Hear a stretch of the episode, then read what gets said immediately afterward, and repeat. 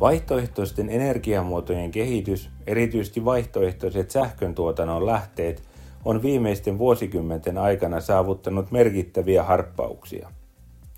Syynä tähän momentumiin ovat öljykriisit, jotka iskivät Euroopan unioniin 70-luvulla ja 80-luvun alkupuolella. Momentumia on kiihdyttänyt entisestään ilmastokriisi ja Euroopassa Ursula von der Leyenin Green Deal. Puhumattakaan viimeaikaista geopoliittisesta kehityksestä, kuten Robert Habeck, Saksan varakansleri ja vihreän puolueen jäsen, toteaa saksalaisen televisioyhtiö AMSn jakamalla videolla. Das ist natürlich erst einmal die Meneillään on merkittävä rakenteellinen muutos, joka haastaa meitä poliittisena sukupolvena. Ilmaston lämpenemisen hillitseminen, hiilidioksidipäästöjen vähentäminen ja lamannuksen estäminen näissä kysymyksissä. Toiseksi meneillään on Venäjän hyökkäyssota Ukrainaa vastaan. Euroopalta vaaditaan kykyä vähentää ja jopa täysin pysäyttää Putinille tapahtuvat rahansiirrot. Ja kolmanneksi meidän on ratkaistava sosiaaliset haasteet. Niiden ratkaisemisen kiireellisyys on tullut korkeiden energianhintojen vuoksi entistäkin tärkeämmäksi. Perinteisesti Euroopassa käytetty sähkö on tuotettu ydinvoimalla, hiilellä ja maakaasulla. Kaikilla näillä energianlähteillä on kuitenkin merkittäviä haittapuolia. Ydinvoimaloiden prosesseissa syntyy radioaktiivista jätettä, joka on haitallista ihmisen terveydelle tuhansien vuosien ajan. Hiilen polttaminen puolestaan kiihdyttää kasvihuoneilmiötä sekä aiheuttaa myrkyllisiä ja karsinogeenisia päästöjä ilmakehään, veteen ja maaperään. Myös hiilivetyihin kuuluva maakaasu aiheuttaa ympäristön saastumista. Ongelmallista on myös EUn voimakas riippuvuus Venäjältä tuodusta maakaasusta. Näiden syiden vuoksi Euroopan maat tekevät aktiivisesti työtä lisätäkseen sähkön tuotannon monimuotoisuutta. Tavoitteena on puhtaammat ja kestävämmät energialähteet, jotka ovat myös luotettavia, edullisia ja lähellä tuotettuja. Uusiutuvien energialähteiden nopean käyttöönotto on Repower EU-suunnitelman ytimessä. Suunnitelman avulla pyritään poistamaan EUn riippuvuus Venäjän fossiilisista polttoaineista. Vuonna 2022 aurinko- ja tuulivoimalla tuotettiin EU:ssa enemmän sähköä kuin millään muulla energianlähteellä. Tämä johtuu siitä, että aurinko- ja tuulivoimalat ovat kohtuullisen edullisia ja helppoja ottaa käyttöön. Myös Suomessa kasvu on ollut suurta. Energiaviraston mukaan aurinkosähkön verkkoon kytketty kapasiteetti on kasvanut noin sadalla megawattilla vuosittain vuodesta 2019 lähtien. Vuonna 2022 aurinkosähkön kapasiteetin kasvu yli kaksinkertaistui. Suomessa tuotettiin sähköä aurinkovoimalla yhteensä noin 635 megawattia. Suomen tuulivoimalat puolestaan tuottivat vuonna 2022 11,5 terawattituntia sähköä. Se vastaa noin 14,1 prosenttia maamme sähkön kulutuksesta. Suomen tuulivoimayhdistyksen mukaan vuoden 2022 aikana rikottiin uusi ennätys tuulivoimaloiden rakentamisessa. Uusia voimaloita syntyi 437 kappaletta ja niiden tuottokapasiteetti on 2430 megawattia. EUn tilastojen mukaan eurooppalaiset toimittajat kuitenkin tuovat valtaosan asentamistaan aurinkoenergiavoimaloiden komponenteista EUn ulkopuolelta. Esimerkiksi vuonna 2020 Euroopassa investointiin noin 8 miljardin euron edestä aurinkopaneeleihin. Kolme neljäsosaa paneeleista tuli Kiinasta. EUssa valmistettiin vain pieni osa paneeleista. Brysselille on tullut prioriteetiksi laajentaa EUn omaa tuotantokykyä ja vähentää näin riippuvuutta Euroopan ulkopuolisista valmistajista. Toivottavasti tämä vahvistaa toimialan kestävyyttä sekä luo uusia työpaikkoja ja lisäarvoa EUn sisällä. Romanian ensimmäisen aurinkopaneelitehtaan osakkeenomistaja Kosmin Karstoi kertoi Radio Romanian toimittaja Mirabella Afronielle asioiden edistyvän myönteisesti. Romaniassa ja Euroopassa on ollut oikeastaan vain tuontia. Paikallista valosähköpaneelien tuotantoa ei ole ollut. Havaitsimme tämän markkinaraon ja olemme pyrkineet sitä täyttämään. Puhutaan noin 450 000 euron investoinnista.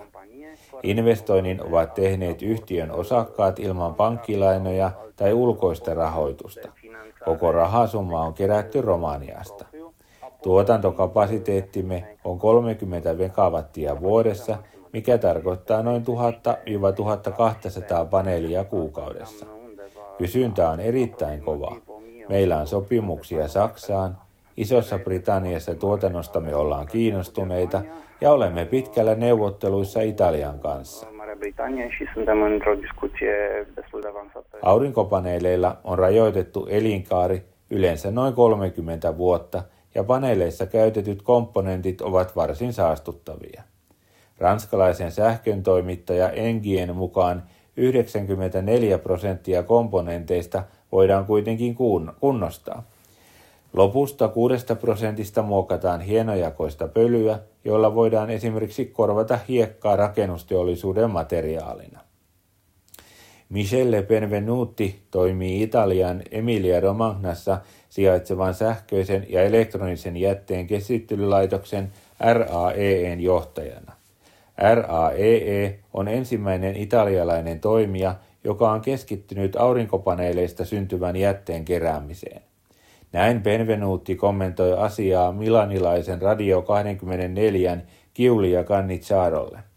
Pensavamo che da qui a qualche anno comunque ci sarebbero stati... Ennustimme, että muutamien vuosien sisällä syntyy kasvava tarve käytettyjen aurinkopaneelien kierrättämiselle. Niinpä totesin, kokeillaan tätä. Olimme alan ensimmäisiä toimijoita ja olemme edelleen. Aloitimme tärkeän yhteistyön italialaisen toimittajan kanssa, joka oli keksinyt prototyypin näiden aurinkopaneelien käsittelyyn. Oletimme, että veisi kolme neljä vuotta ennen kuin toiminta lähtisi lentoon. Nyt vain vuosi myöhemmin toimintamme on herättänyt kiinnostusta.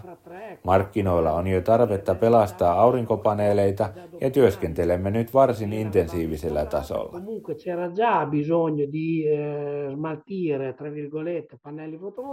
Miten aurinkopaneelit sitten kierrätetään? Paneelit voidaan käsitellä monin eri tavoin ja paneelien loppukäsittelyyn on saatavilla useita tekniikoita.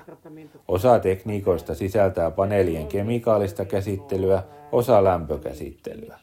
Me valitsimme yksinkertaisen, mutta silti tehokkaan lähestymistavan täysin mekaanisen käsittelyn. Tällä tavalla onnistuimme ottamaan talteen noin 97-98 prosenttia paneelin painosta, eli lähes kaikki kierrätetään. Koska sähkön tuotanto aurinko- ja tuulivoimalla vaihtelee sään mukaan, sähkön tuotantoa on haastavaa ennakoida. Vaikka tekniikka on kehittynyt huomattavasti, ylijäämäenergian hyödyntäminen on edelleen ongelmallista. Se voidaan joko varastoida kalliisiin akkuihin tai syöttää sähköverkkoon. Verkkojen kyky sopeuttaa toimintaansa ylijäämäsähkön mukaan on vielä rajallinen, joten ne voivat ylikuormittua. Tämä on haaste lähes jokaisessa Euroopan unionin maassa. Esimerkiksi Niina Hoinik Slovenian aurinkosähköliitosta kertoo toimittaja Mateja Arnosille, että Sloveniaan asennettiin viime vuonna ennätysmäärä aurinkovoimaloita. Silti noin viidennes voimalahakemuksista hylättiin, koska Slovenian kantaverkko ja tukiinfrastruktuuri eivät ole vielä riittävän kestäviä. Tällä hetkellä verkko ei mahdollista aurinkovoimalan asentamista joka katolle, koska sitä ei ole rakennettu tähän tarkoitukseen, eikä sitä ole parannettu riittävästi. Keskipitkällä aikavälillä ratkaisuna onkin esimerkiksi energian varastointi akustoihin. Koska nämä rajoittavat verkkoon syötettyä energiaa, ne estävät aurinkovoimalaa kuormittamasta verkkoa liikaa. Verkon parantamisesta kyllä puhutaan, mutta näiden asioiden kehittäminen kestää pitkään. Tosiasia on, että verkon kapasiteetti on jo paikoin täydessä käytössä. Sitä ei ole rakennettu vastaamaan nykypäivän vihreän siirtymän tarpeita. Esimerkiksi 15 vuotta sitten keskivertokäyttäjä ei ajatellut siirtyvänsä sähkölämmitykseen, ostavansa sähköauton tai tuottavansa aurinkoenergiaa. Verkkoamme ei alun perin rakennettu niin monelle hajautetulle lähteelle. Se rakennettiin sähkön jakeluun suurilta voimalaitoksilta loppukäyttäjälle. Toisaalta perinteisillä energialähteillä vaaditaan edelleen kompensoitavaksi vähäisen tuotannon jaksoja.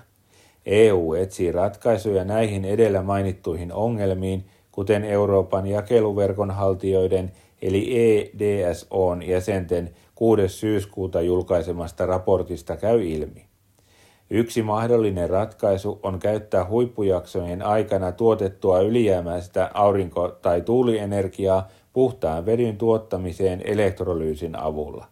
Tätä vetyä voidaan sitten käyttää akuissa tai varastoida painekaasuna, jolloin suuria määriä puhdasta energiaa voidaan varastoida pitkiksi ajoiksi ja jaella suuren kysynnän aikoina. Kukuraadion Mark Wallnerin haastatteleman Viron ilmastoministeri Rein Vaksin mukaan tämän ratkaisun odotetaan olevan hyvinkin käyttökelpoinen. Aga veel 10-15 aastat tagasi oli tuuleenergeetika Vain 10-15 vuotta sitten tuulienergia oli erittäin kallista. Valtion takuumekanismit piti ottaa käyttöön, jotta tuulivoima edes pääsisi liikkeelle. Tänään tuulivoima on yksi halvimmista tavoista tuottaa sähköä. Toivomme näkevämme samanlaisen kuvion vetyalalla, mutta on tärkeää korostaa, että puhumme uusiutuvasta vedystä. Puhumme ylimääräisen sähkön käyttämisestä vedyn tuottamiseen. Vety voidaan sitten varastoida ja käyttää myöhemmin joko vetynä tai muuntaa takaisin sähköksi. Tästä energian varastointijärjestelmät tulevat kuvaan. Va- vaihtoehtoisia energialähteitä on tietysti lukemattomia. Geoterminen, osmoottinen, vuorovesi, vesivoima, biomassa, biokaasu, kaatopaikka- tai jäteveden puhdistamokaasu ja niin edelleen. Ja innovaatiot tarjoavat jatkuvasti uusia ratkaisuja niiden käytön ongelmiin, Vaks sanoo. ega kogu aeg ei saagi tänaste tingimuste juures taastuvatest allikatest. Tässä laskemme innovaatioiden varaan. Tavoitteet on asetettu. Meillä on erittäin yritteliäitä yrittäjiä, ei vain täällä Virossa, vaan kaikkialla maailmassa. Nyt meidän on alettava täyttää aukkoja, mitä olemme itse asiassa tehneet vuosikymmeniä. Miten tästä pisteestä mennään eteenpäin, kuinka syrjäytämme viimeiset fossiiliset polttoaineet ja hallitsemme uusiutuvia energiamuotoja kokonaisuutena. Se on iso kysymys ja suuri haaste tuleville vuosille, tuleville vuosikymmenille. viimasegi jupi suudame siis äh, ta- Koska nyt on tarve nopeuttaa energiasiirtymää, EU alkaa todennäköisesti investoida enemmän resursseja innovaatioihin. Tämä alkaa varmasti kantaa hedelmää. Kuten sanotaan, kun on halua, löytyy myös oikea tie.